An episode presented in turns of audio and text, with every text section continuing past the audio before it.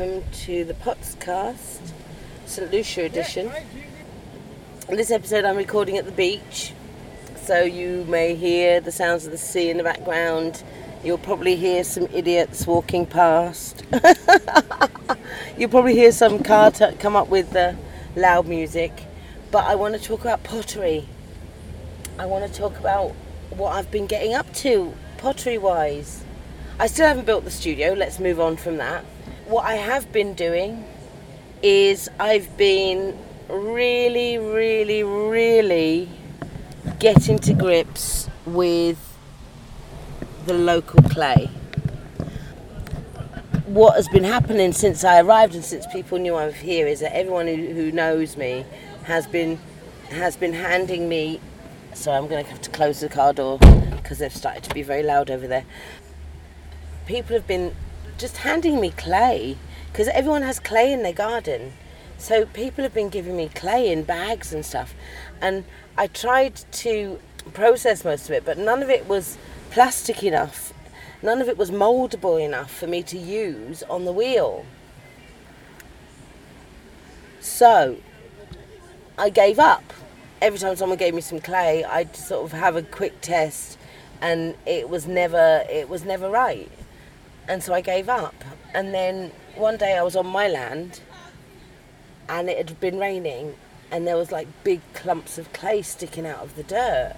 And so I just grabbed a massive lump of clay and took it home and stuck it in a bucket and, and sort of didn't really think much of it. And then I thought one day, what's in this bucket? and I opened it up and it was a local clay and I thought, oh, let's see, let's see what it looks like. So I grabbed some and I squished it and it squished really nicely in my hands. And it wasn't too groggy, it didn't have too much sand, it wasn't too coarse, it was quite smooth.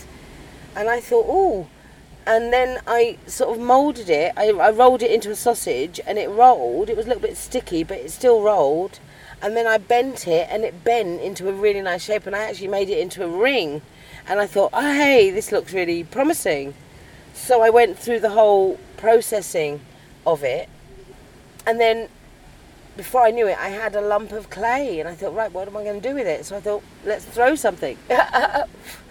so in the end, I threw three pots, and I thought before I put them because they were so beautiful, I thought, okay, what I'm going to do is I'm going to cut out a like a little test tile, little flower, and I'll put that in first because I happen to have a bit bisque kiln going in. I thought, oh, I'll stick this in and let's see what happens to it. So I stuck it in and it came through bisque and it looked beautiful. It changed colour, it, it changed to a nice, oh, it was a lovely colour. And I thought, oh, I wonder what colour it's going to end up. So I, what I did was I, I used the petals to test different glazes and see how they worked and I put some transparent over the top to see if that worked and then I stuck it in the glaze kiln at normal glaze temperatures and it came out and I was so excited because it meant that it survived. Obviously I used cookies don't get me wrong I didn't just stick it in I stuck it in on a cookie. And yeah it survived and I was so excited. So then I, I thought right I can put these pots in so I put them in, but in the drying, the fragrance burner cracked. So I knew that I hadn't done a good job with the throwing. and so I wasn't really holding out much hope with the other two. And I thought, okay, let's just see how they end up. So when they came out, two of them were cracked, but one was intact, which meant that the cracking came not from the clay but from maker's error. So basically, I was did a really shit job of making it. I didn't. What I didn't do is I didn't compress the bottoms enough, and when you don't compress the bottoms, they crack. So um, yeah, so I knew, wow, it worked. So then I wanted to see if you could mix the St Lucian clay with the British clay because I had an idea that if I could add a little bit of British clay, it, it was a little bit sticky and it, and obviously you have to be technically really good because you can't make mistakes because you make mistakes and it cracks. So I thought if I added a bit of British clay, it might make it a little more versatile. So I basically wedged in a bit of the white stoneware. I, I thought I'd just wedge some of that into it. And then I thought, why not wedge some of my reclaimed clay into it? And then I thought, while I'm at it, why not do some mixing? So I did a whole lot of different varieties of concentrations of local clay and English clay to see what different colours come out. Obviously, I've forgotten which concentrations were which, but I think I've got a really a good idea. But obviously, being a proper potter, I should have actually written everything down because proper potters do test tiles and write things down. Whereas I just go, just fling it in and see what, you know, I just mess, I just see, oh, I'll do that. And I don't bother to write it down. Normally because I make my decisions just before I throw or while I'm throwing. So my hand's are always covered in clay, so I can't actually write anything down. But yes, I made an uh, I made a set. I did uh, two plates, a beaker, a bowl, and a mug to see if I could make all those things and if they all could come out. And they all came out beautifully. So then I just went wild and just made loads and loads and loads of, of, of stuff with the local clay. I've decided that the normal British clay items will just have the word St. Lucia on them, and anything that's made with local clay will have St. Lucia clay written on them, and that's how I can tell the tell the difference. I'm also because it's such a beautiful clay. I've also started doing a lot more naked, so not putting glazing on bits and putting glaze on just partial. Most of the outsides I'm leaving as natural, even if I put, you know, transparent on it. I'm still leaving natural. But it's so exciting to know that I can just dig up my clay to use in my studio. And obviously, I'm thinking in terms of money. I'm thinking this is more sustainable because it means that I will have to order much less clay from England. And if when I get better at making, I can stop buying clay in England altogether. But it's it's just ironic that the only clay that works effectively is the clay that was on my land. Of all things, how weird is that? And I know why. It's because it's got a high concentration of iron, and that. So I found out it helps it be more s- sturdy in the kiln and withstand the higher temperatures. That's what I've read. I could be wrong. Tell me if I'm wrong. Let me know if I'm wrong. But yeah, I found the process really, really quite exciting. I've put videos on YouTube of how I did it, what the process was. If anyone wants any other information, you can just get in touch, leave me a message, leave a comment, and I'll get back to you. But honestly, any potters out there, I would absolutely recommend you having a go at processing the clay and, and play messing around with it and seeing what happens because honestly the colors I'm, I'm astounded. I've been using a pretty much neat with a little bit of white slip as a decorating slip as my new brown because the brown it makes is such a beautiful chocolate brown. It's like a rusty chocolate. It's really really lovely. And yeah so I've now got a never ending supply of brown slip. But I, I am starting to uh, like neutral colours a bit more. Obviously, I'm still going to do my colours, my bright, bright, brights, and the orange and reds come out really good on this clay.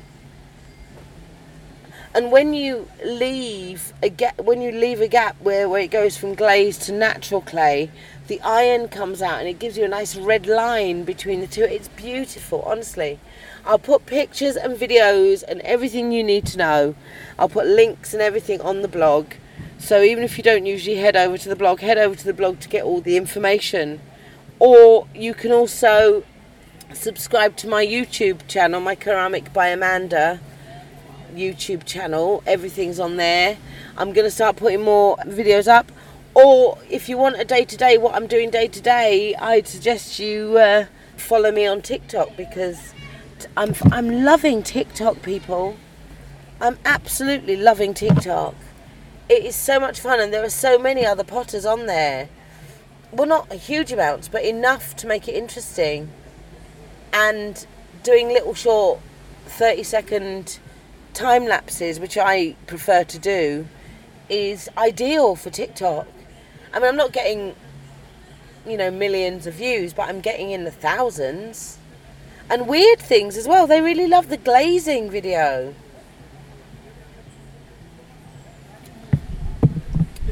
So, really,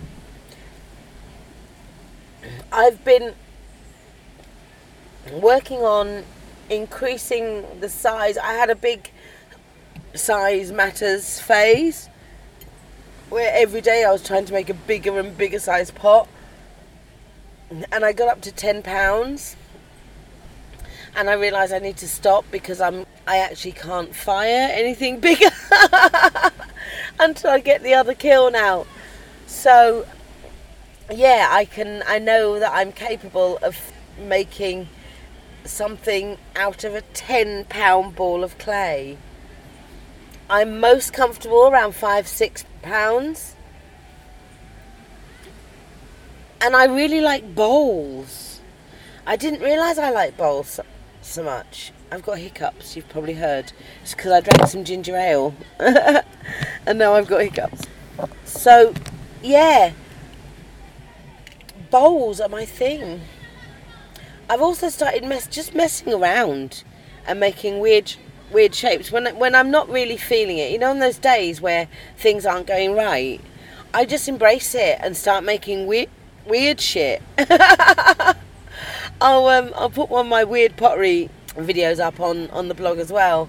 But yeah, I've I've I really do go for it. If I'm instead of giving up and not doing anything, I I just go with it now and just go crazy. but for my pottery, there's been nothing better. I mean, the the beauty of being able to get up and just say, "What am I going to make today?" and then sit down and make it is just. I feel so lucky.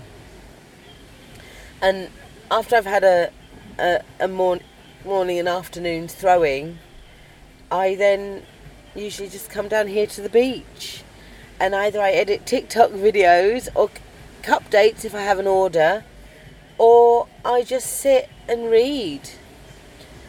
Today I went swimming. I, I don't go swimming every day because some days it just looks a bit murky or it looks a bit rough. But I went swimming today and that's nice.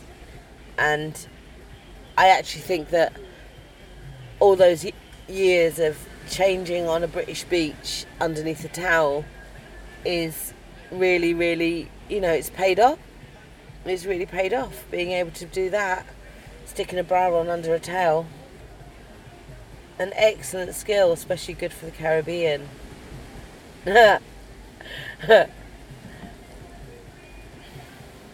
anyway, that's it, really. I wanted to offer my pieces in for international delivery, but I'm really having trouble getting the box, getting some pottery off the damn island. It seems like they want you to import everything, but God forbid you try and export anything. Seriously, God forbid. It's almost impossible. I managed to get one box out as a favour, but trying to get another one out is proving to be really, really tricky. So, yeah. Stay tuned, I'll let you know if I ever manage it. but if you are on St. Lucia and you're listening to this and you fancy coming along and having a look at what, what I've made, message me and we can arrange a time for you to visit. I might even do a demonstration. Take care of yourselves. Bye.